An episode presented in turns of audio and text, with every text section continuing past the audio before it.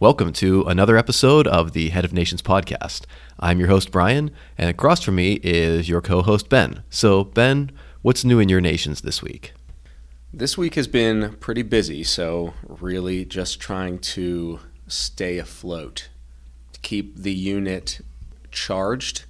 So that means, like, you know, sleep, eat, doing the basic human things in order to survive. Uh, that's what it's been like this week. So we had probably the longest baseball game I've ever sat through um, yesterday, and it was not not a good thing. It was just just painful.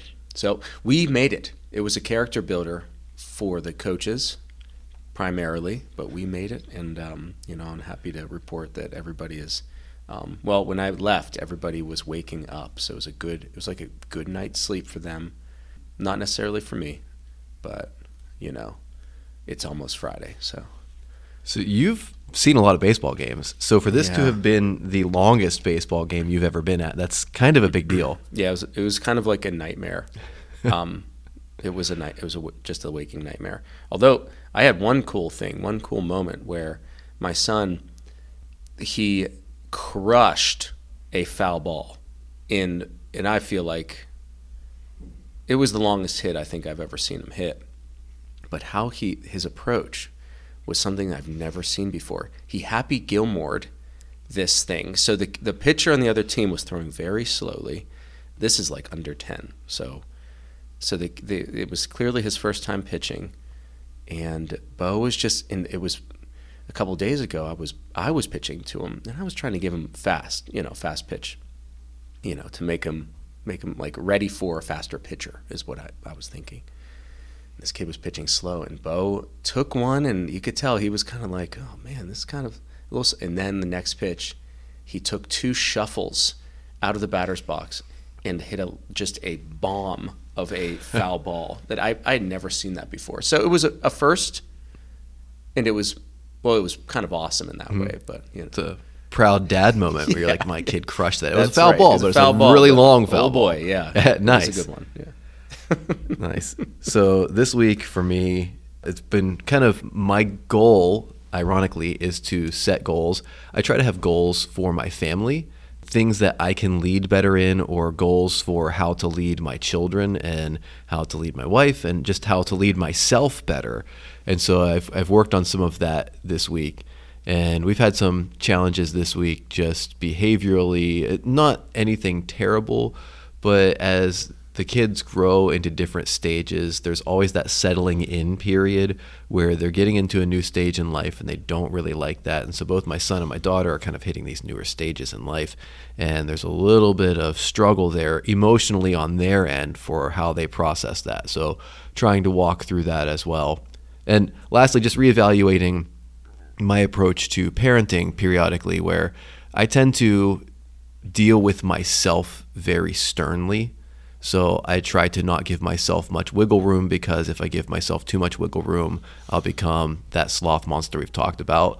But recognizing that my children need a, an extra measure of grace sometimes, and that the approach for myself is not the universal through which I should approach all things. So trying to find that balance too of sometimes too much grace is bad when you're parenting and that can lead to bad behavior and bad discipline in the household as far as respect for authority but too little grace can just kind of lead to their character being squashed so just trying to reestablish balance there as well all right, well, why don't we get into the verse of the week this week?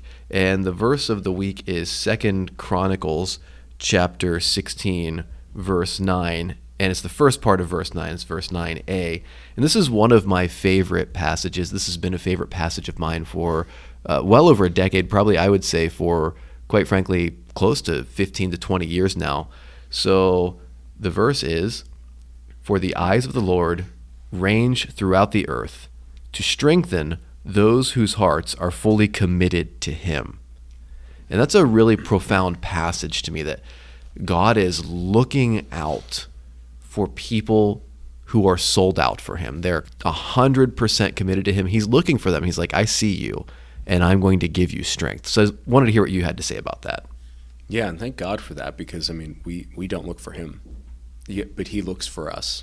um, and he looks for for hearts that are like ready to to come after him, you know, and, and ready to find life in him, which is to me, I'm like, thank God, because I was not ever, you know, before I surrendered to him, not ever would I have come to a place where I was going to be fully committed to him. You know, that was never something that that was in my mind that I would ever be fully committed to him. It was always full commitment to well to my own self and ego, you know. Um, so that is just a an incredible verse. Shows his grace and his mercy to to a sinful man like me. Absolutely. So, we're going to get into the topic this week, and this is a topic now that we're in double digits for episode number. So, this is episode 10. We're going to get to the David episode, which I am extremely excited about. So, we're going to be talking about King David. And really, when I, I think of David, I think of David, the man after God's own heart. He's a warrior, he's a poet, he's a flawed man, yet he's penitent. Right? He's a very complex guy. And so when we look at David, we see someone who's really committed to God, but he messes up. And when he messes up, man, he messes up big. But when he messes up big and he's called out for it, he repents and seeks God again. And so when we look at David, it's going to be a long ride. Hang with us here. It's going to be a, a bit complex. We're going to have to kind of boogie through some of these passages, but I want, want you to see the complexity of the man here. All right, the man who's sold out to God, committed to God, but still fighting the flesh, and sometimes he loses. So I want to start out with chapter 16 of 1 Samuel, chapter 16, where we really get one of our first images of the character of David. So that's 1 Samuel chapter 16, verses 18 through 22. So the passage we're going to look at is about Saul. Saul's being troubled by an evil spirit that God sent to him after Saul had rejected God and God had rejected Saul. And the passage says, Saul's attendant said to him, See, an evil spirit from God is tormenting you. Let our Lord command his servants here to search for someone who can play the harp. He will play when the evil spirit from God comes upon you, and you will feel better. So Saul said to his attendants, Find someone who plays well and bring him to me. One of the servants answered, and here's what we get to David here. I have seen a son of Jesse of Bethlehem who knows how to play the harp. He is a brave man and a warrior. He speaks well and is a fine looking man, and the Lord is with him. So, this is our first really intro to David after he's anointed by Samuel. We see David before this where he's kind of out with the sheep, and Samuel's like, God sent me to anoint one of these sons of Jesse. And Jesse brings all his sons out, and David's out in the field, and Samuel's like, are these all your sons? And they're kind of like, yeah, this is us, right? Like we're we're all the sons here. And then they're like, oh wait, there's that guy out in the field with the sheep. And so we we see him here, but this is the first really intro after this anointing. And what an intro. I mean, think about this. Can you imagine someone saying this of you? First of all, you play the harp. Brave man and a warrior. He speaks well and is a fine looking man. And here's the best part. And the Lord is with him. So David early on already was building or had built through God one of the most important things that you can build as a man, and that's a reputation. David had a reputation as a skillful harpist, being brave, being a warrior, being well spoken, being handsome, and having the blessing of God upon him. So, this is early David here. Just wanted to get your reaction to that first.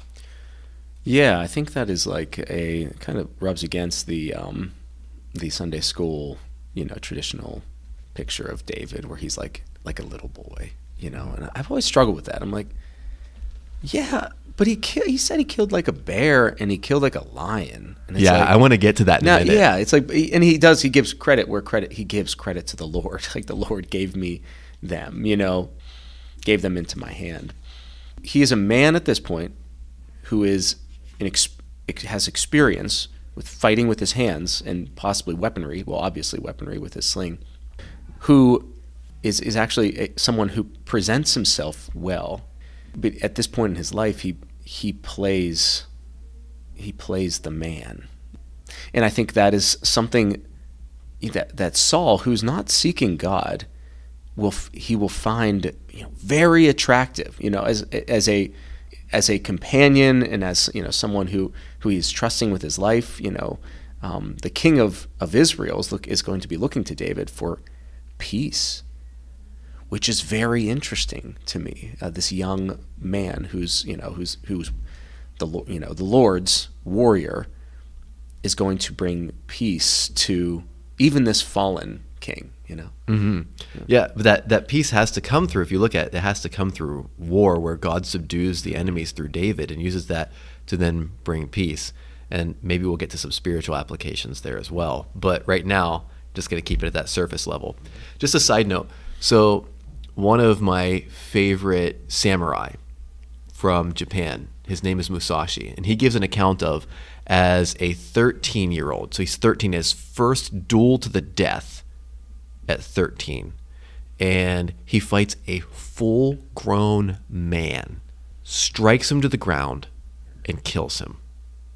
All right, so at 13, Musashi kills a full grown man. So we see David here, and the language in the Bible describes him as a young man. So maybe, you know, like in his teens here, in his early to mid teens.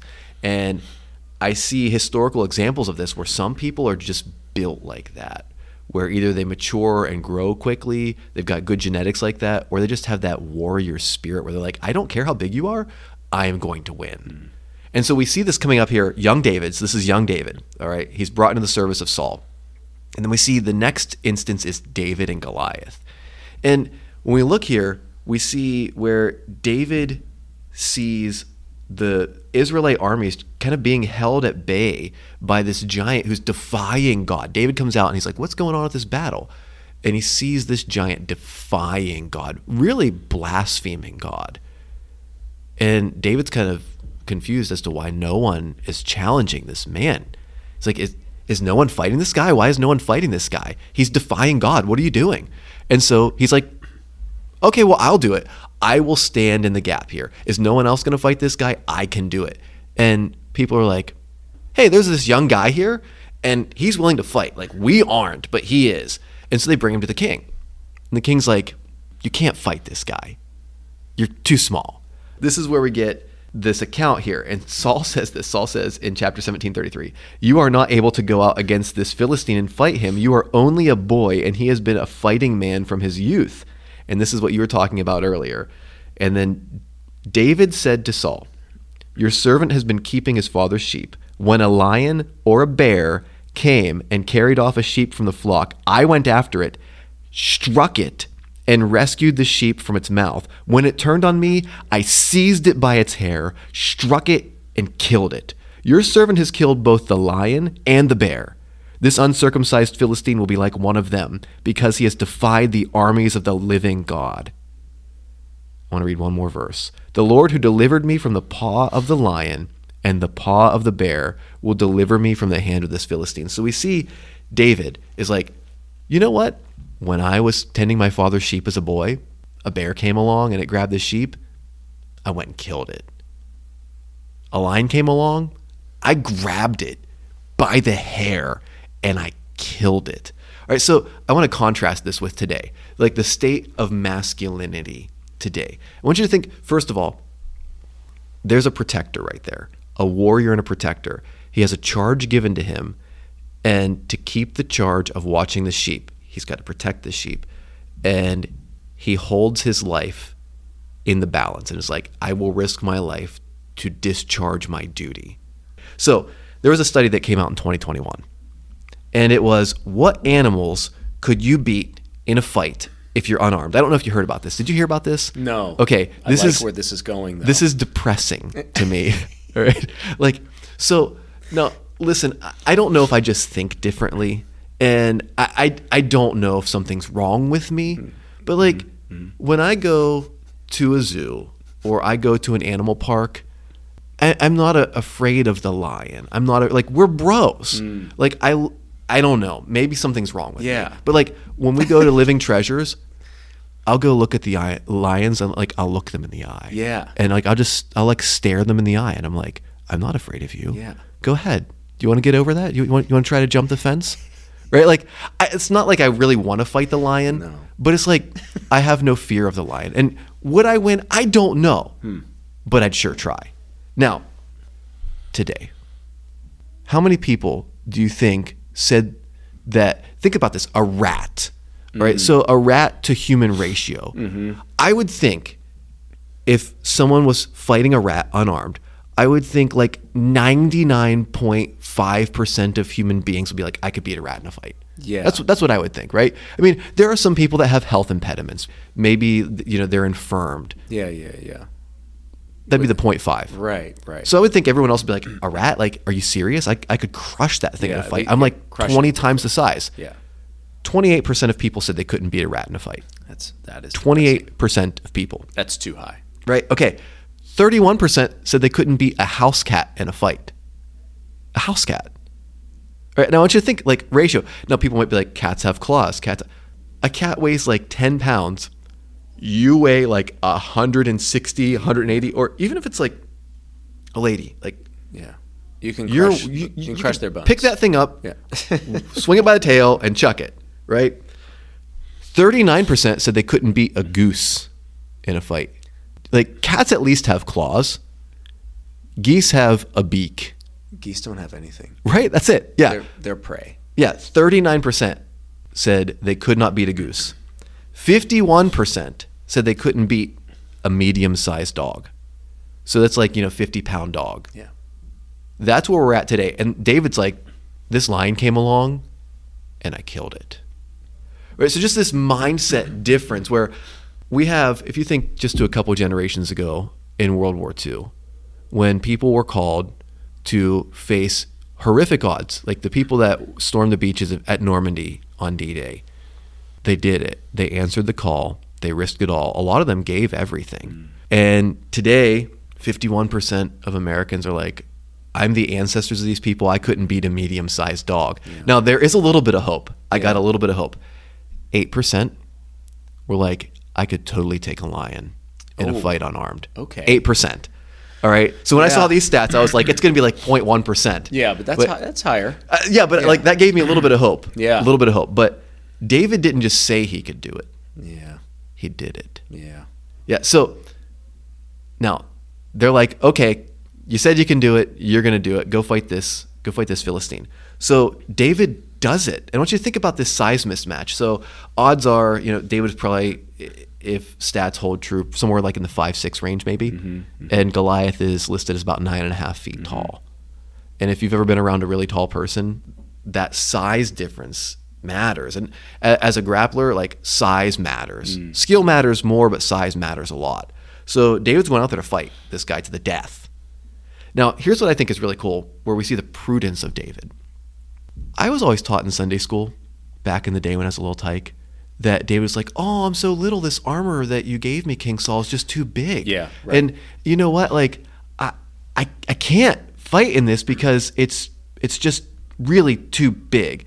So I'm going to take a second to look at why hmm. David didn't wear the armor. David gets this armor, and they're like, "Hey, go fight this guy." And he says, I'm reading from the scripture now. I cannot go with these, for I have not tested them. Hmm. Mm-hmm. It's not that they're too big. He just he's like, I've never mm-hmm. fought in this. I can't go in this. There's the prudence. Young David is prudent. All right, so he's circumspect. So he's prudent. He's got a warrior spirit, but there's this rashness to him as well, where he's like, mm-hmm. "You called out God, I will fight that fight." All right. Now he's not fighting the fight of like you called me out. He's like, "You you called out God. You're defying the living God of mm-hmm. Israel. I'll, I'll fight you." So he's rash, but he's prudent, and he trusted that God would defend his name, God's name, through him. That's what he, he saw himself as like a vessel for defending the name of God. And so obviously David defeats Goliath, and we see this like we we don't understand this today. David beheads him, takes the sword. He's like, I'm going to cut your head off. Mm-hmm, mm-hmm. Kills Goliath, cuts his head off, carries the head as a trophy, takes the sword back as a trophy. Right, that's a warrior, and he celebrated.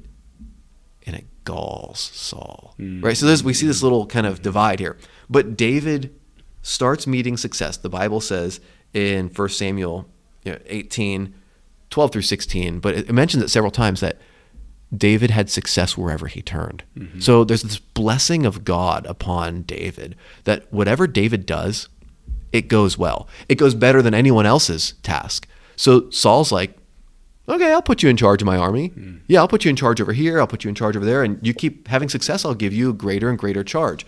So David continues to have success. Young David. All right, now hear your thoughts.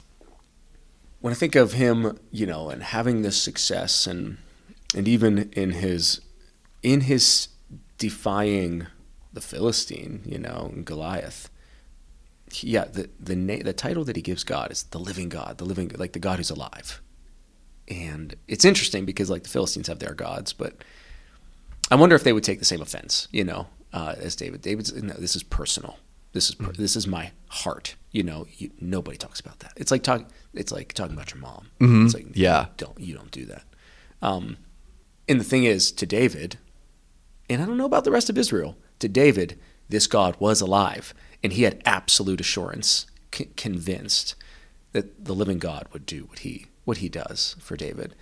So I think yes, like this, he is a man who's been prepared for this moment, and I think we can't miss that he was a man of faith. And when you say he, he- like a, a rational thing too, you know, like he was like, no, I need to be able to move in this armor. I need to be able to, you know, to be agile so I can go over and cut his head off when I need to. You know, like um, I'm not used to it. I can't, I can't wear this. So he's he's thoughtful. He's not like going in this like, oh, I'm just going to stand there and the giant's going to fall over. It's like, no, I've been prepared for this. I believe that God is going to give me the victory.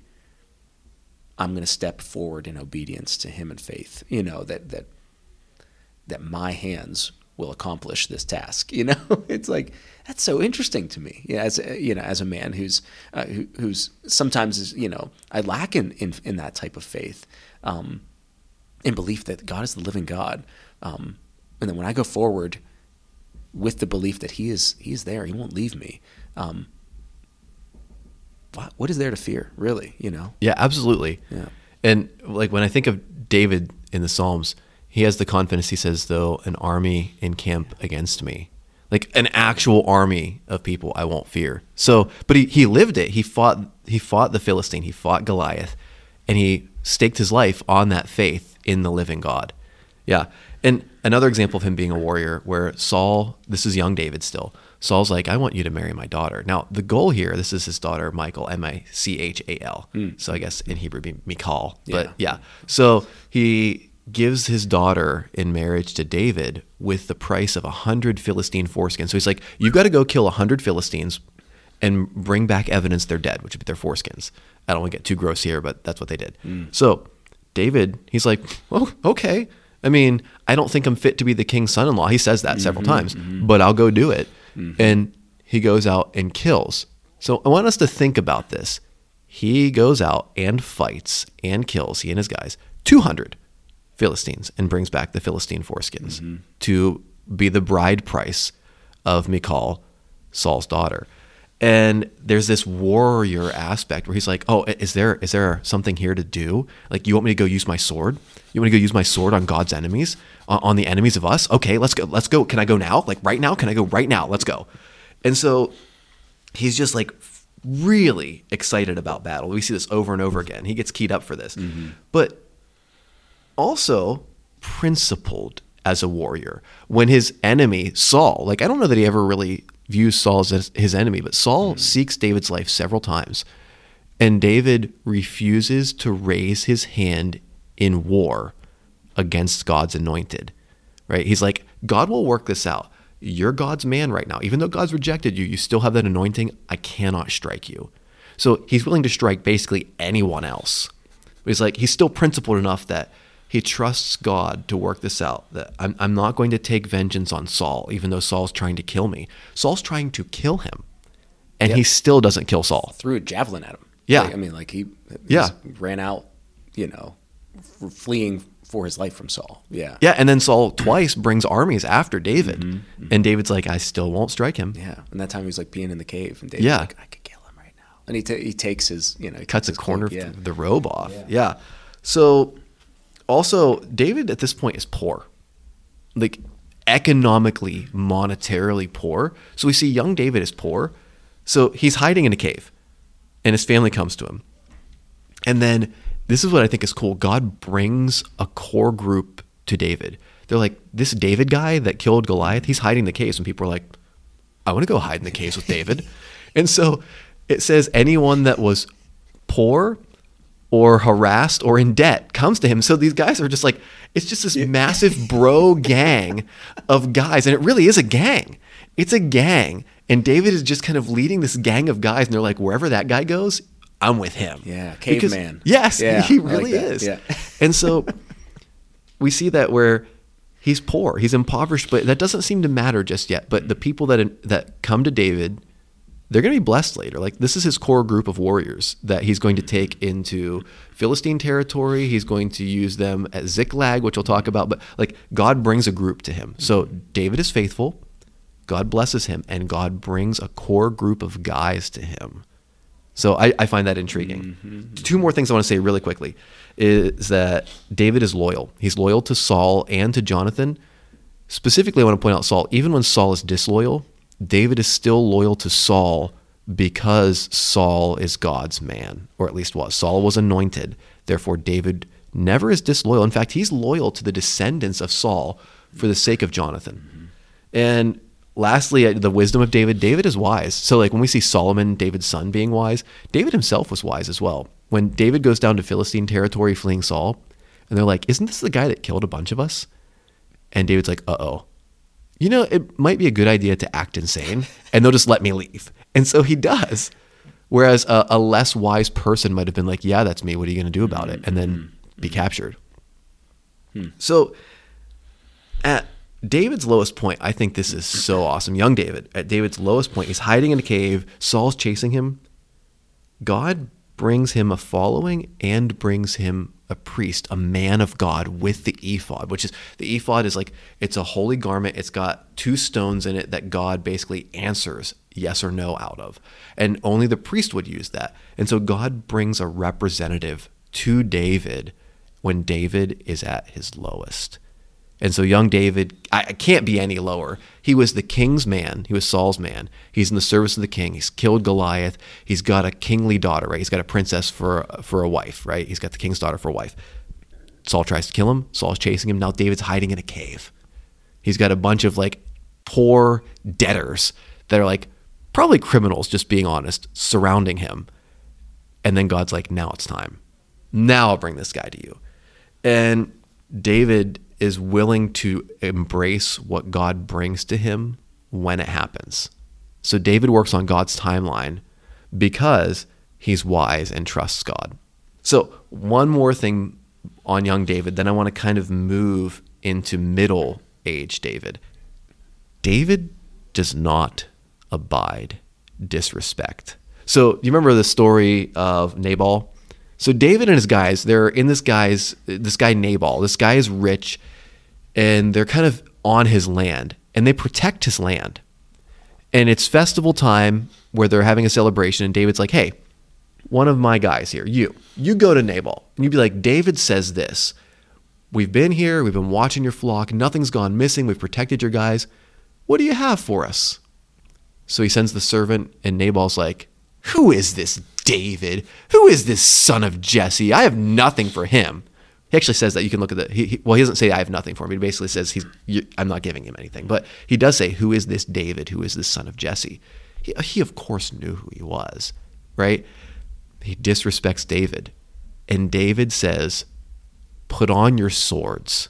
May God do so to me, and more so, if I leave one male alive by morning." So he's like, "This guy disrespected me." everyone's dying. Everyone. Now here we see this is wrong. We see because God intervenes.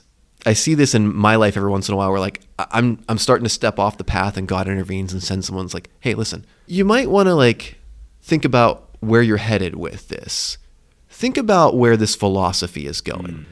You're reading this book. This person's, you know, they're not a godly person. Just guard your thoughts when you're reading. You know, th- where like God brings someone along. So God brings Abigail, Nabal's wife, and Abigail's like, "Listen, this is my fault. I didn't know you were here. If I would have known, I'd have brought you stuff. I brought you stuff now. Don't listen to my husband. He's a fool. Don't take vengeance. Don't do this. Don't shed blood in anger. So there seems to be a difference here between taking vengeance. She says, let God take vengeance. Don't you take vengeance. There's a difference between conquest and vengeance. And David was going to cross the line, mm-hmm, mm-hmm. and God protected him. But we're going to see that's going to change, where David's going to cross some lines here, and God's going to judge him, but David's going to repent. So, young David, he seems to be on the right path. He's doing great. God is making success happen wherever he goes. And then once David becomes king, he becomes king of Judah. And then once he becomes king of all Israel, things start to kind of slide downhill a little bit for David, where he seems to get a little bit more lax, and maybe not lax in his commitment to God, but lax in acting that out. So I wanted to give you one chance to speak here about young David before we move into middle age David. young David to me, I don't want to miss uh, this part in his story where they are bringing. Well, actually, I don't know which one is first. No, I think I do. They're bringing the ark into the city of the king, and there is a celebration. I mean, the people are celebrating pretty majorly at this point, and David dances right, and he dances clothes off which had to have been just like what what are you doing like what is that move you like doing a backflip or i don't know Real quick, I said it danced with all his might. Yeah. yeah, it's like mightily. So yeah whatever a mighty dance looks like yeah, that was let's it. picture that Yeah. um, okay getting sturdy that's what the kids say they, he's doing that no but uh, his wife though wasn't it Michal? Yeah, yeah, yeah. So yeah, talk about this for a second. Then I want to follow up on this. Yeah, she looks at him. She's like, "What are you doing? Like you, like how undignified? You are a king." And he's like, "I'll become more undignified than th-. you know." And then something comes between them because she would belittle him for his enjoyment and celebration of union with the Lord. Like, I mean, and, like she would, she would say that that is somehow not kingly, and he's just like, no, no, no. Like you got you got it so twisted. Like I'm the king's servant and I'm an enjoyer of the king. Like this is my this is my life. This what makes me me. And if you don't like this, like what do you even love? Do you know me at all? You know, do you do, do you love me? I mean, this is the thing that kind of comes between them um, as, as a mar- as a married couple that she would that she would belittle him like that and i was just like oh yeah you know i forgot about that that passion that he had you know at the beginning the very beginning but then that goes well go ahead because there's something Well, else i want a couple things. First of all, I feel like there's some envy going on there. Now, David's dancing. You got to think of who David is at this point. David's king of Israel. First of all, he united Israel. Second of all, he took a city that no one could ever take. Jerusalem, the city of David, was the Jebusite city that was an invincible fortress, and he and his men. To, yeah. yeah. So he took it, and he's at peak. He's really at the apex of his career right now. Everyone loves him. He's bringing the ark of God to Jerusalem. So it's like peak celebration, and Michal's looking at him like, if you think of peak guy, what do you know about peak guys in history? All the women like them, right? Honestly, like you think about that, mm-hmm. all the women mm-hmm. like them. Like, mm-hmm. and so I think she's looking at that and she's like, here he is, peak success. He's out there dancing, dances his clothes off. All the women are looking at him and they're mm. like, there's King David. Mm. A- And I think she's reactionary because of that. And she belittles him. She he doesn't put up with it, by the way. Yeah. But if you look at that, there's this dynamic in marriage. I don't want to land here too long, but where wives will pick at their husbands when husbands are at their peak. Hmm. I don't know what's going on. I, I mean, I have some theories that I don't want to really delve into, but it's almost like they're trying to keep them in check because they're concerned about what will happen if the husband continues on that peak. Because there's always that risk that the husband has more options, right? But if you look at David, he's already got multiple wives at this point. So I wonder if that's playing into this as well, where she's jealous and she's like, "Are you going to take more wives?" Because he's already at this point got two other wives. We know for sure. He's got, I think, Abishag. I think that's, and then Abigail. yeah right Yeah. one was kind of like the redeeming Yeah. sort of So this divides them, but it's at his peak. He's dancing in celebration of the Lord. He's uh, like to me, it seems like he's so caught up in joy that the ark of God, which it represents the physical presence of the Lord with mm-hmm. Israel, he's bringing it to where he lives. Mm-hmm. He's like, God is going to be in my city. Mm-hmm. My living God is here with me. Mm-hmm. That's peak joy for David. When you look at what he's doing, he's dancing in celebration of that. I don't know if everyone else knows exactly what's going on, but David knows what's going mm. on. And David is experiencing joy at the thought of the physical presence of God being in the city with him. Yeah, it's the whole it's the whole point and purpose of Israel's existence. Yes. Right? Is that God would dwell with man again. You know, God Yes. is with us. So he's seeing like the fulfillment of the promise to Abraham, the fulfillment, you know, that that we will actually see fuller in Christ. But he's you know, he's like witnessing and catching a glimpse at at the at God's, you know, God's fulfilled promise to well f- for the re- renewal of the world the heavens and the world you know that he's seeing this you know this come into uh, fruition and mm-hmm. yeah it should be you know great celebration and, and Michal kind of like go tries to ruin it. yeah and it's like Yeah. don't do don't do that If you think about this, David does not put up with that. And it says from that point on, she she hates him. Mm-hmm. It drives a wedge in their marriage, and their marriage begins to be ruined. does it say that he okay I'm I don't want to add to scripture check me on this Well Let me. Yeah, you keep talking. Um, but I thought that it said, and I, I haven't. I should have read this before. I, I didn't plan on talking about this. That he knew her not. From that point on, does it? Okay, so let me see here. So, as the ark of the Lord was entering the city of David, Michal, daughter of Saul, watched from a window, and when she saw David leaping and dancing before the Lord, she despised him in her heart. And Michal, daughter of Saul, had no children to the day of her death. Go. Yeah. Yeah, it doesn't say he didn't know her, but at Right, least I mean, there's that implication because he had a lot of children from a lot of his wives. So it's almost like I don't know for sure, but it seems kind of like that, where he's like, "I'm done with you." If- if- intimacy with her. Yes. Yeah. Like if you're not down hmm. for me hmm. celebrating the Lord coming to where I live, then I hmm. want no part of you. Interesting. Yeah, it's interesting then. Um, and just thinking of, of of marriage, you know, you have like, okay, so you have like the beginning of. It, it's almost like re- the Garden of Eden, you know. Is you kind of feel like, oh man, maybe it'll come back, you know, the mm-hmm. Lord with his with people again, and then you see David's like, yes, maybe you know, being the king of his people, like what an honor, what a privilege. This is an amazing thing. He's kind of like maybe another Adam type, you know, mm-hmm. and his wife Eve. Hey, let's let's do this right. And she's like, no, you know, like I'm not gonna, I'm not the new Eve. You know, like I'm Yeah. not gonna do this. Um, and so you see, maybe maybe there is that disappointment. It's like the fall again. You know, and there, there's enmity now. Um, there's you know, there's there, there's strife between man and woman. You know, she wants the mastery, but he will roll over. There's now it's like no, you know, and it's Yeah, but we see David did right. He corrects her. He's like, "No, I'm not. I'm not going to submit to you. You submit to me. And if you're not going to submit to me, then I want no part of you." Right? Especially, it seems like she's not just rejecting him, which she is rejecting him, but she's also rejecting God. yeah. So she's rejecting the biblical hierarchy of marriage, which is man and God. Mm-hmm. And he's like, "I'm done." Yeah. So, So now, as, as a as a high as that as high point, you know, as high as good as that is, it's a reminder of the fall. absolutely I mean, like, that everything is broken. Yeah. Yeah. And it can only be redeemed through Christ. Yeah.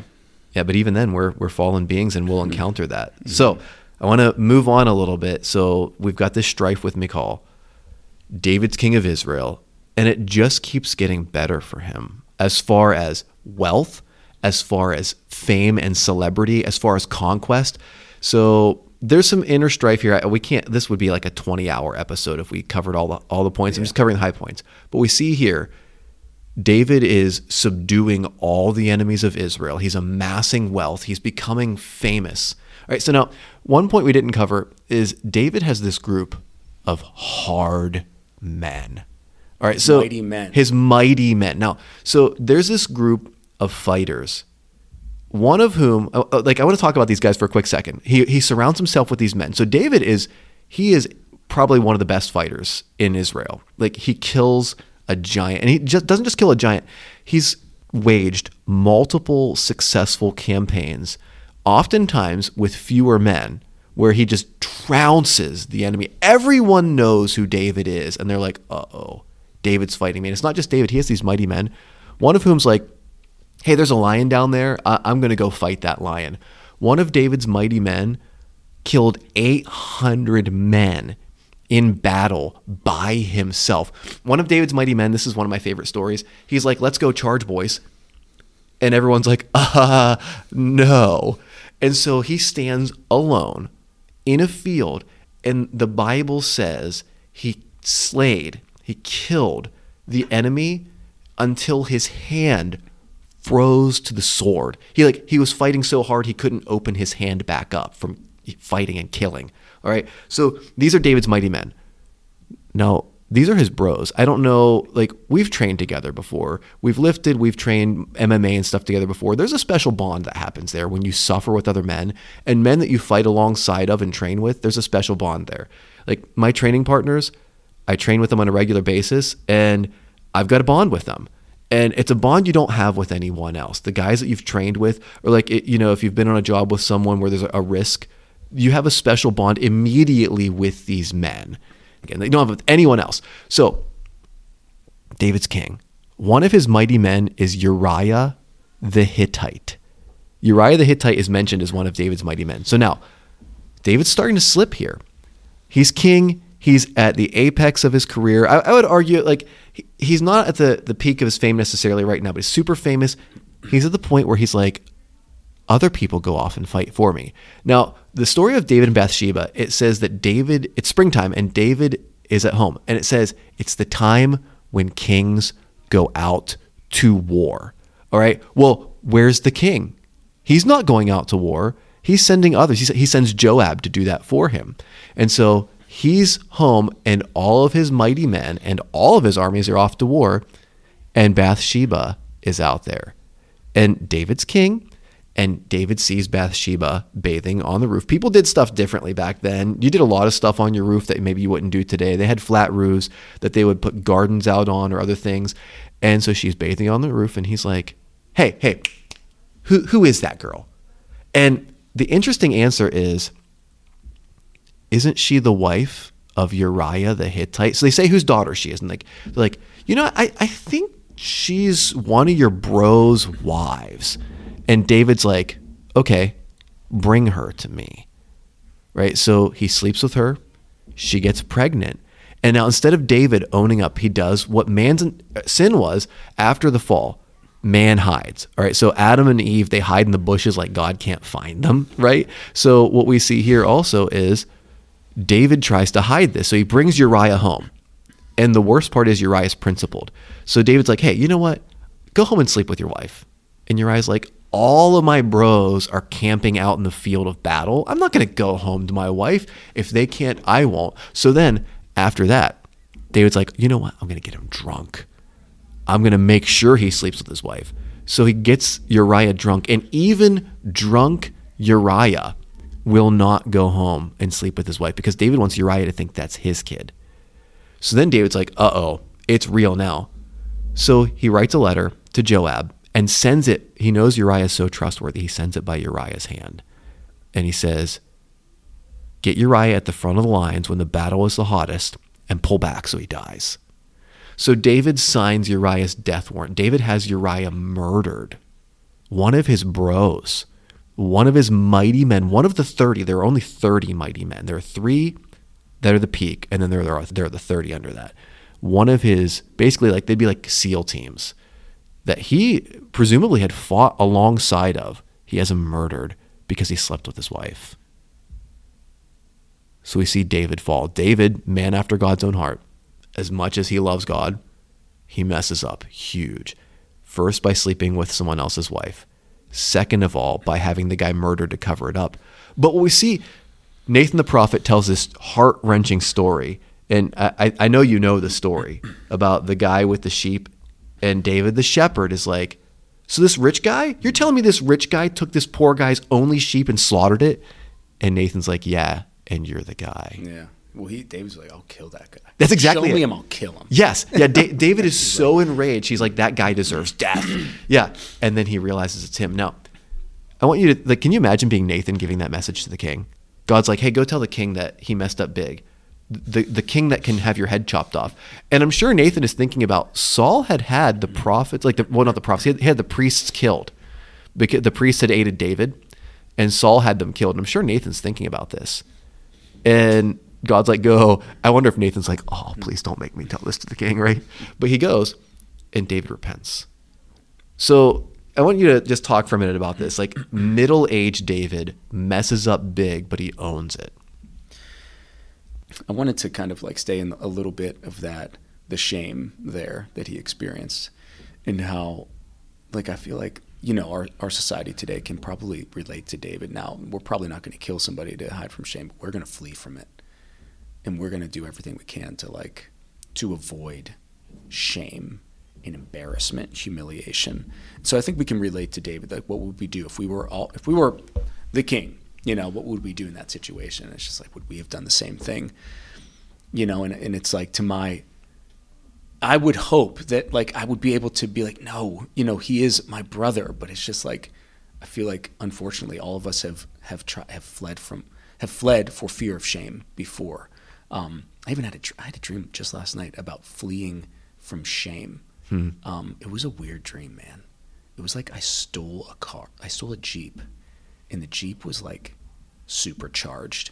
Oh. And. I, this is getting weird, but So you steal this Jeep in this yeah, dream. I stole a Jeep and I and I remember I just like, you know, jacked the steering wheel and I it was pedal to the metal and I raced off somewhere and the owners of that Jeep like I I think I jumped it. I w- it was a crazy exciting dream. Um and then I got, you know, I got out and I you know, went into this. I was at this weird place. I ended up in my grandma and my grandpa's house.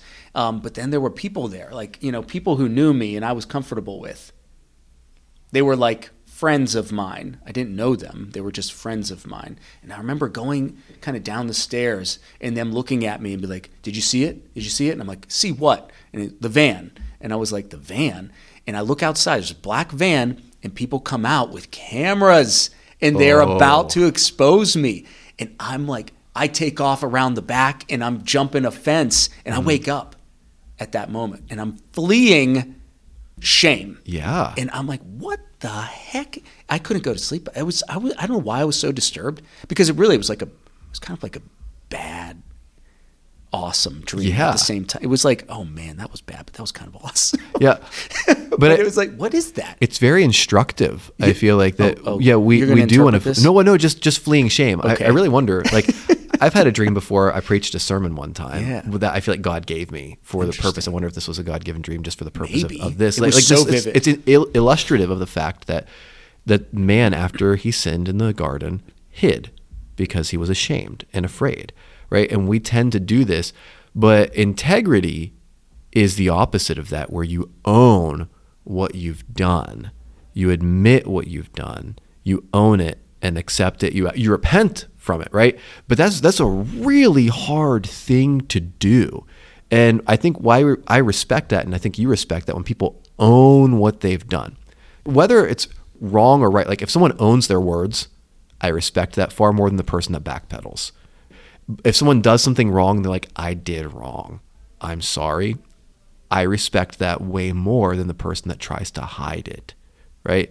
And yeah, David tries to hide it. We, we all understand that. Like, why people lie a lot of times is to hide shame or guilt. But in the end, integrity is the only way forward. David had his sin exposed, and God says that he's, you know, sins will be exposed. That which we do in darkness will be exposed in the light. I wish I had the, the reference for that in front of me. It's a mm-hmm. New mm-hmm. Testament reference. But he tries to hide it and it comes back to bite him. And by the way, God says, I've re- you should die for this, but I've removed the sin from you. I've removed this guilt from you. Mm-hmm. So we see this redemption aspect here, grace offered to David, but there are still consequences. The son, the child dies. So Bathsheba, Bathsheba's pregnant, the child dies, right? The judgment has to happen. So while he's doing all these things, he's also still saving money and supplies for the temple. So he wants to build the temple. So as David ages, he's like, I, I want to build a house for the Lord.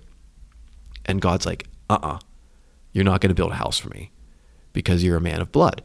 Now, what I really like, we don't know. Some people are like, well, David was a warrior. He killed people in battle. Therefore, he couldn't build the house. What I don't know, and I need to look more into this, but whose blood mm-hmm. is being talked mm-hmm. of here? Mm-hmm. Is it is it Uriah's blood? I don't know. Mm-hmm. But David was a man of battle. God blessed him in battle, and God used that battle to bring peace eventually to Israel. But David's told you can't build a temple, your son's going to build the temple. Mm-hmm. But God also promises to build a house. So it's it's by the way, it's it's house, not temple. The Bible says David wants to build a house for the. Lord. And God's like, I'm going to build a house for you. That house is going to be this kingdom, which someone from your line will always rule. And now we know that someone is Jesus. Mm-hmm. Even despite David's failings of the Bathsheba and Uriah incident, God is still faithful to David. And David still is faithful to God as as much as is humanly possible, as fallen David can do. Now he does commit another major sin, which is numbering the people. I don't know why this is a sin, mm-hmm. other than like we we're not told. It, it, seems to be like a pride, a sin of pride. Like how many fighting men do I have? How how yeah. big is my kingdom? Yeah. yeah. And this is instructive of David. I think this is older David. God's like, you've done wrong. You know you've done wrong. I'm going to judge you. Do you want to be sick? Do you want to be pursued by your enemies, or do you want to be punished by my hand? Mm. And David's like, oh, let me fall into the hands of the Lord because he's merciful. So to me, that still shows the heart of David. He trusts God. He knows he's got to be punished, but he trusts that God's punishment is not going to be overbearing. So e- even older David still has trust in the Lord. Now, we've only got a, a, few minutes left. We're going pretty long, but I want you to talk about David's parenting because mm. this is one of the major, I would say, failings of David is to parent well and to raise his children well. Yeah. When I think of David's children, I do see a. I, in, in the ancient Near East, uh, I think there were there were things that were common that were kind of weird uh, for us to, to you know today to consider. But like I think of Absalom and his desire for the throne. You know, in the ancient Near East, if you wanted the throne, you had to kill to get it. You know, and usually you're killing a family member a lot of the time, you're killing your dad because you get impatient. You want to roll. You think it's time. You you want to roll when you have energy. You don't want to be an old man when you roll. You want to, you know, you want to be a young, awesome king, you know? Mm-hmm. and you see Absalom's attempt at the throne, you know, and that is very cultural. That's like an ancient Near Eastern cultural thing. And I think of, you know, and I think of like the sin that was in within the house of David that was just unchecked. That people were not held accountable. Am, Amnon and Tamar. Yeah. Um, for that story, probably we're, we're going to get into it just in the in a little bit, but but you see these cultural norms almost entering into the house of David, and David not standing against them. You know, and I think of our houses now, and I think of the invasion, right? I mean, like our society is pressing in, and our job, I believe, as men, is to resist, is the resistance, you know, and so we do everything we can to to live counterculturally and to steward our kids rightly, gospel centered, which is going to it's going to look different. It's got to look different.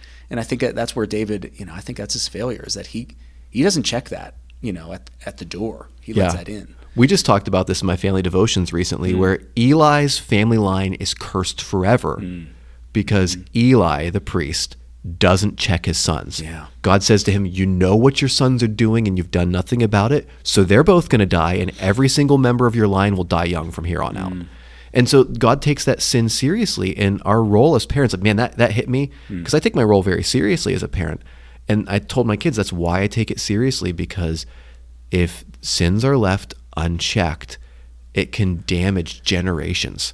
And we see that with David, definitely, where Absalom is off track Absalom's partially off track because of Amnon, where yeah, Amnon yeah. sins greatly and David does nothing to correct it. Yeah, no and so Absalom's like, it's my turn. Mm-hmm. I'll correct it. Yeah.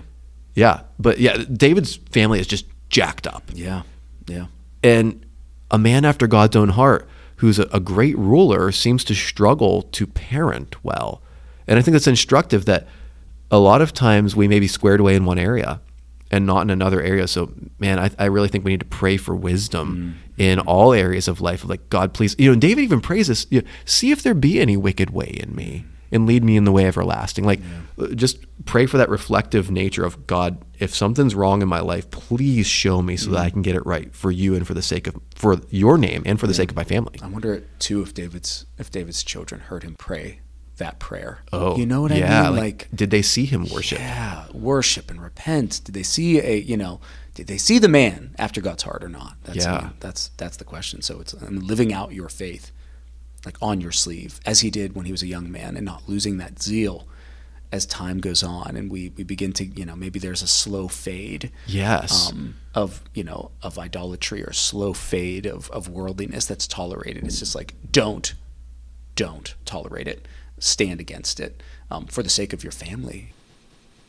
All right, so why don't we kind of hit old David now? So we've got young David, middle aged David, t- kind of toward later age, where his family's kind of falling apart, which you just summarized really well, and our lesson we should learn from that. Now, old David, he still seems to be clinging to the kingdom, right? So at this point, toward the end of his life, he's laying in bed and he's cold.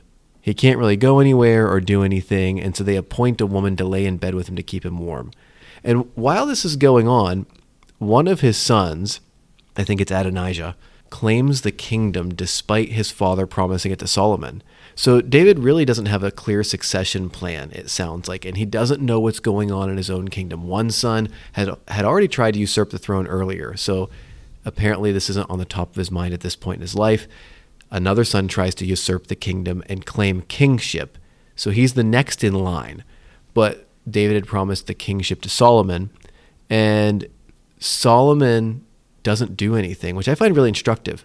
Bathsheba comes to David, and Nathan the prophet comes to David, and they both are like, "Hey, didn't you say that Solomon would be king? Then why is Adonijah over here proclaiming the kingdom?"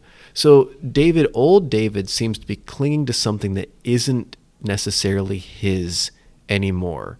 And so he waits almost until the last minute to pass on the succession of the kingdom. Because if you've seen people at the peak, or if you've been at the peak at something before, it's kind of hard to see when that starts slipping away a little bit. So I think David's trying to hang on to that. But he recognizes when he sees it's now or never, he does the right thing. He fulfills his promise and passes the kingdom on to the wise son, to the son that will do what is right with the kingdom, which would be Solomon. So, overall, how I see David, and then I want to give you a chance to respond here, is throughout his life, young David, zealous, man after God's own heart, and acts in zeal for the Lord. We see David in middle age kind of getting a little too comfortable, starting to mess up a little bit, but when he messes up, he owns it. He has integrity. He faces his sin and faces the consequences of his sin. And then old David seems to be trying his best to hang on to something that's already gone because he seemingly doesn't want to admit that it's already gone. And really quickly, there's another example of this. There's an Egyptian, ah, I forget his name. I wish I had his name in the forefront of my mind, that David is fighting in battle and he's out again in battle with his people and he gets tired and he's fighting this young buck. And as a guy, I'm in my early 40s and I grapple against 18, 19, 20 year old guys all the time. And those guys have gas tanks that go forever. And so I have to be very strategic in how I grapple against them. And so David's fighting and he gets tired. He almost dies. And one of his men jumps into this man to man fight and kills this Egyptian. So we see David in another situation where he's trying to hang on to something that's kind of fading already. He's starting to realize this. But I see David overall, a passionate man, a warrior, a brave man, a wise man who builds a really solid kingdom and starts to expand the peaceful borders of Israel. But he's a flawed man, as we all are. But nonetheless, he is dedicated to the Lord. He makes plans to build the temple. When he realizes he can't do it, he brings Solomon in. And we see toward the end of his life, he instructs Solomon here's what I've got. Here are my plans. I've got this here. I've got this much silver, this much gold, this much bronze. Go talk to that guy. He's got timber for you. So he makes sure to pass on this plan for honoring and building a house for the Lord to his son. So I wanted to get your hmm. thoughts on overall David.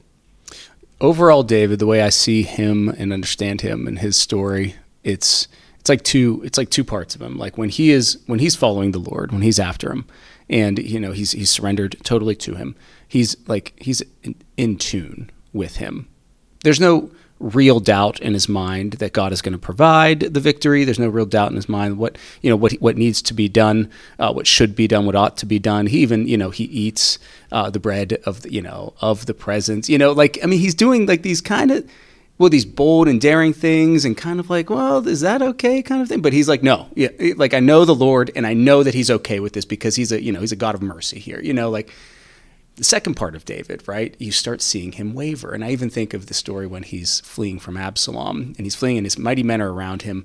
And there's, I think his name is Shimei, where he's throwing rocks at David. He's Yeah. cursing him. Yes. and he, and one of his guys is like, let me, let me chop his head off for you, David, you know? And he's like, no, no, who knows? Maybe God sent him here just to, to torment me. Like, you know, and he, you see him kind of down and, you know, because, but he doesn't really, he's not, he's not sure. He's not, he's not in tune. Um, with the way of, of God, you know, with what he's doing so you see that you know i think that that's that's kind of like how i'm how i'm seeing him these you know when faithful attuned with god unfaithful not really sure uncertain you know Yeah. um but yeah So one last thing I want to hit before we close here, and I might catch some flack for this, but this is something I actually like about David, is that David has a few vendettas that he takes to his grave, and he passes these on to his son. Yeah. So he's like, "Hey, Solomon, listen, I'm old. I'm gonna die. I have a few regrets. I didn't kill Joab. I didn't kill Shimei. Yeah. All right. And there's one other person, and it, Solomon takes care of Abiathar. The pre- like he he takes care of Abiathar because Abiathar abandons David, mm-hmm. and we see this where he doesn't say that Solomon should kill him, but he's like Joab. Solomon, I know you're wise. You you know everything that Joab's done to me. Do what you think is right. Mm. Don't let his gray head go down to the grave in peace. So That's excellent. it is, and it's it's something that I feel like would be frowned upon today. But I remember my dad telling mm. me a story about, and I don't know if this is true, about Jay Leno's dad, where Jay Leno's dad worked in a mill, and these younger guys would harass him. So Jay Leno's dad started going to the gym, and he would lift, and he would learn to box. And about six months later, he picks a fight with one of these guys that's been just hounding him, hounding him, hounding him, and beats him up oh and HR gets called in and he's like, What? I'm old. Clearly I didn't do this. And he beats another guy up. And then eventually all these guys leave him alone. And supposedly the story goes that Jay Leno's dad tells Jay Leno on his deathbed, There's one guy left. You need to beat him up for me.